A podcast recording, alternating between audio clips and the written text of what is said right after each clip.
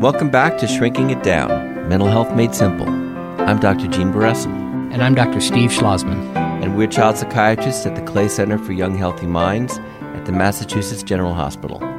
Here's what we'll talk about today. Hey, everybody. Today we're going to talk about something that I'm sure is shocking news to you, and that is the seeming decrease in civility that has especially characterized our political discourses over the last maybe 18 months, but also I think is pervasive throughout our entire culture, not just in politics. And this came to mind as Gene and I were talking about this when I was trying to describe to my daughters, now ages 16 and 11, that I never want them to behave the way potential leaders of the free world are behaving. It was funny, Steve. I was just interviewed today by uh, Parents Magazine, and I was talking about, I was asked, how can we teach preschoolers to uh, not to avoid peer pressure? And I was talking about the behaviors that we should teach them to be pro-social. They should share. They should not call names. They should be attentive to other kids' needs. They should be respectful. And I said, "Shut up!" I said, no, I said, I said, yeah, I said you know, we should definitely, when parents are watching the news, turn the damn TV off because they're going to see stuff that they are definitely not supposed to do because what we've been seeing is just what's it's shocking. But you know, you said it's pervasive in our society, and I think so I was thinking, now we we know about the political craziness of lack of civility, and we can talk about that. But I was thinking, what else is going on that may be reinforcing this, or may even be preceding this? And the first thing that popped into my mind was reality TV. I mean, what could be more shocking and lacking in civility than some of the shows that we all know about and we all watch them and we know they're scripted, but they're scripted to be uncivilized, and that's really appealing to the public. Yeah, so let's let's be clear. I I don't have a problem with people watching TV. I love TV. I don't have a problem with people watching reality you probably TV. watch more TV than anybody I know. I, I might. I might. The difference here, I think that, and the difference we're trying to make is the way people might incorrectly perceive reality TV to be reality. It is not. There's a camera in the room. There is a villain. There's a character. There's the same story arches that we're used to seeing. But because it's billed as being real, people take in the clear cattiness, the clear lack of civility that they see as being representative of how people ought to and behave. People are generally nasty to each other. Yeah. Uh, from, it, it, that's part of the script. Is that there's got to be somebody who's really, really, really nasty, and somebody who's a victim and who gets nailed in right. one way or another. Right. So, yeah, we can look at reality TV and we can say maybe it started with this, and we don't have to get political, but it does occur to me that one of the two candidates was the host of a reality TV show. Um, I'm not saying that I neither support nor don't support, although I don't support that particular candidate. I'm happy to say that because we're allowed to civilly disagree. You're fired. Thank you for that. Um, I'm glad to be fired, lying Gene. Um, so, uh, look, things have gotten ruder. They've gotten ruder on the freeways. They've gotten ruder on the airways. When I first moved to Boston, I would do this experiment coming from the sort of wholesome Midwest where I grew up. I would listen to NPR, where it was very highbrow, and then I would switch to the AM radio to listen to sports, which I adore, and they were downright awfully mean. And what I found now is that that meanness seems to have leaked out of Boston sports radio and seems to be almost everywhere now, or at least acceptable everywhere. And you know, it's also it's also pervasive in the digital world. I mean, kids are saying nasty things to other kids via whether it's you know Snapchat or Instagram or the defri- you know the worst thing is to get dissed or defriended from uh, you know your favorite site. Well, do you think also that, that the digital world, and this I guess is a sort of classic pre-millennial complaint, the digital world limits thoughtful discourse, so you can you can tweet right in 140 can, characters and say something pretty nasty pretty right. quickly and you actually don't even have to take credit for it. So there are ways to say things anonymously as well. You can troll sites and say some of the meanest, nastiest things you've ever seen. And you could argue, well, people are putting themselves online, so they are therefore likely to be right. trolled, if right. that's if that's the verb. But it does lead to this kind of culture where there's this constant uh, kind of Don Rickles show, this constant yeah. one-upsmanship. Yeah, and, and so so what what what comes to my mind is, you know, back in the old days, and even now, people would be uncivilized, but you would know that it's uncivilized. So when I I remember growing up and watching professional wrestling. which was an act. which was an act. And they said it was an I act. remember watching Killer Kowalski. I remember watching my favorite tag team wrestlers, and it was a parody. It was funny. They were meant to be funny. Yep. You knew they were acting. You knew they were exaggerating. But today, it doesn't seem like an act. It seems like this is the real world, and that's that's a kind of scary thing for our kids to grow up in, where, where it's not necessarily an act. It doesn't look like an act. So here's here's the thing, though. I, I think it would be easy for us to pile on here, right? Like to say, "Oh, it's reality TV, it's the social media, it's the way uh, the World Wrestling Federation is no longer the bulldog Bob Browns of of my youth."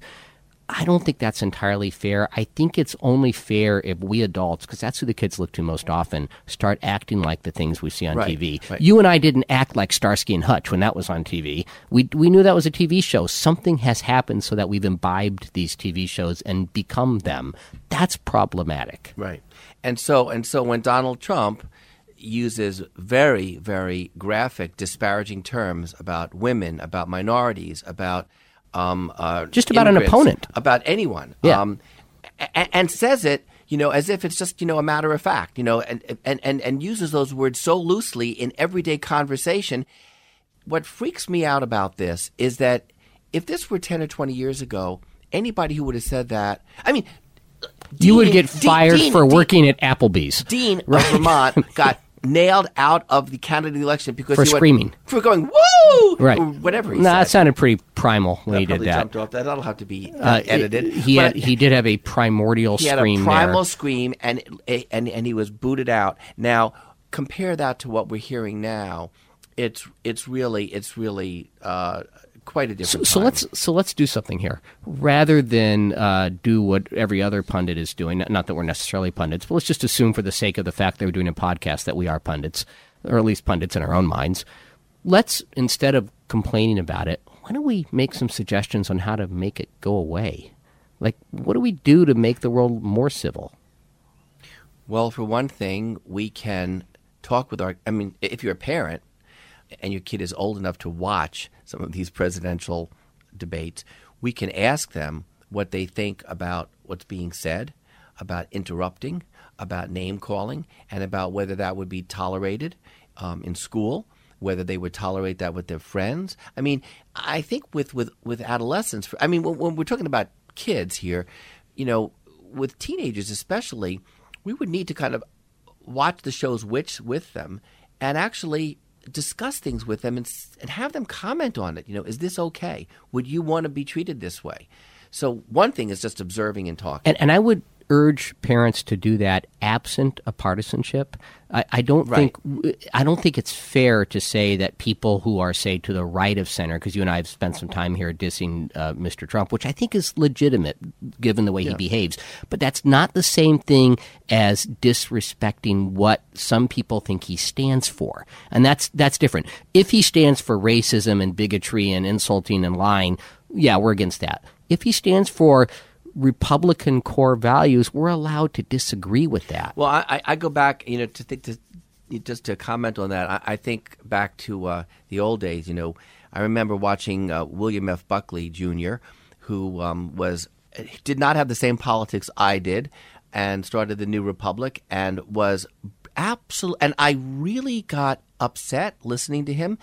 Because he was, He was so good. articulate and he was so smart. Yeah. And, you know, it's kind of like when I, I the the late uh, just thinking off the top of my head, David Brooks.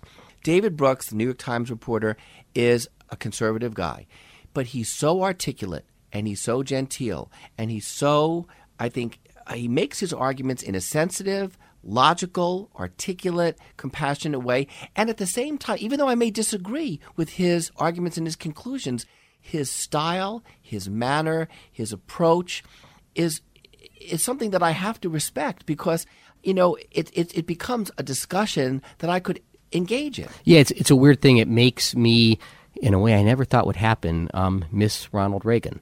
Um, it- I I gave Reagan. I was not the only one, but there were a bunch of us in the student council. He visited my high school, and I gave him a giant pencil. We presented him with a giant pencil. And as much as I didn't want to like him because I didn't like his politics, and I was pretty alone given where I grew up in not liking his politics, I wanted to hang out with him all day. Right. He he made me feel good about about well, myself. And, it tells you was- something about civility because civility is demonstrating respect. It's demonstrating regardless of a difference of opinion. Exactly. I mean, the thing that, and I agree with you. I, I was not a, a, a Reagan policy supporter. Um, I didn't believe in his economic theory and trickle down economics or, or, or many other things about, about Reagan.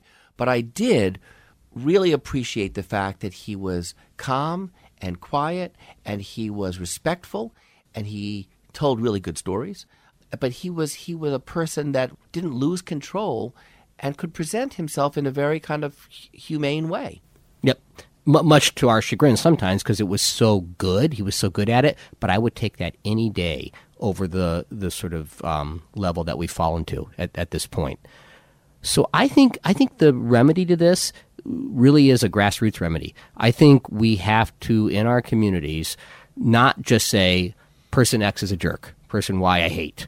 You got to give reasons for why you disagree, and they have to be well thought out reasons. The same way Mr. Buckley did when you heard him speak when you were growing up. And I think we have to do role modeling at home. It's interesting. My um, my daughter um, has twins. They're seven years old, and uh, at the dinner table, they were taught before they said anything to say "excuse me." it's interesting. Even if no, even if it was quiet, and they were going to say something, they weren't interrupting, they would say "excuse me," because they were taught that that is what demonstrates respect for everyone else at the table, and that's how they would begin their conversations. And you know, at some level, we have to be role modeling things like this at home.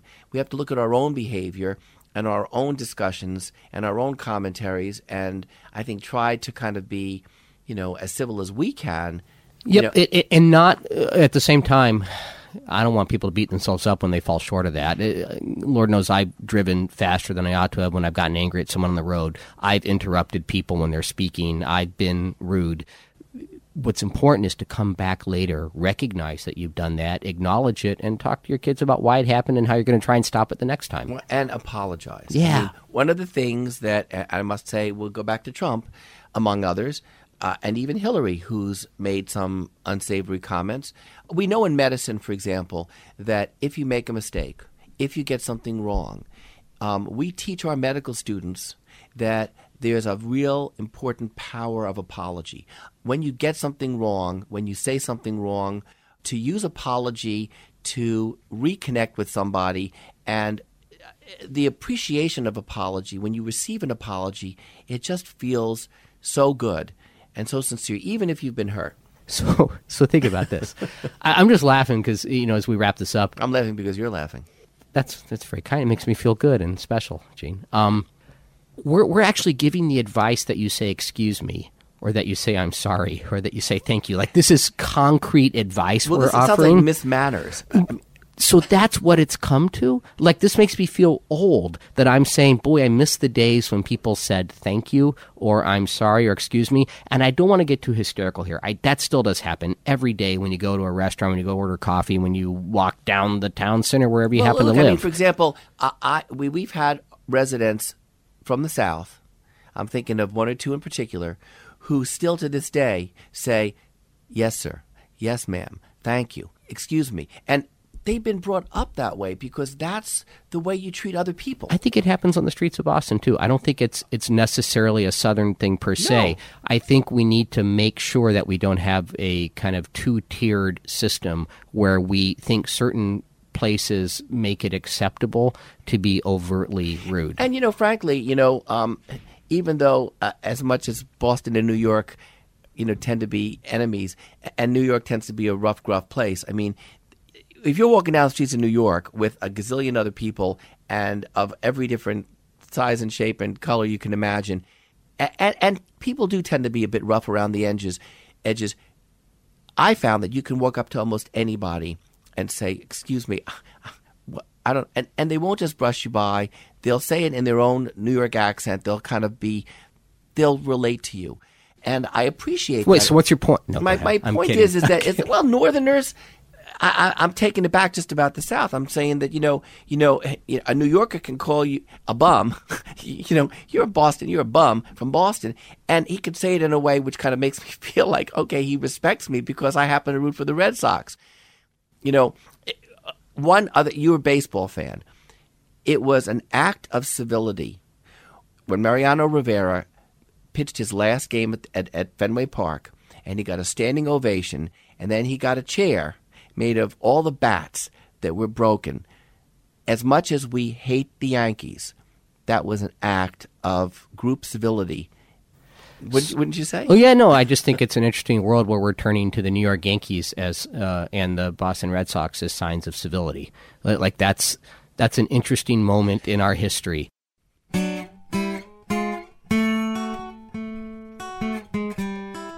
So let's model the what we're talking about as we sign off here. I would like to thank all of you very much for listening to us. Um, it makes me feel good that you heard us. And if we said anything that you found offensive or off putting, we would love to hear from you and we will do our very best to respond respectfully. I'm Steve Schlozman. I'm Gene Beresin.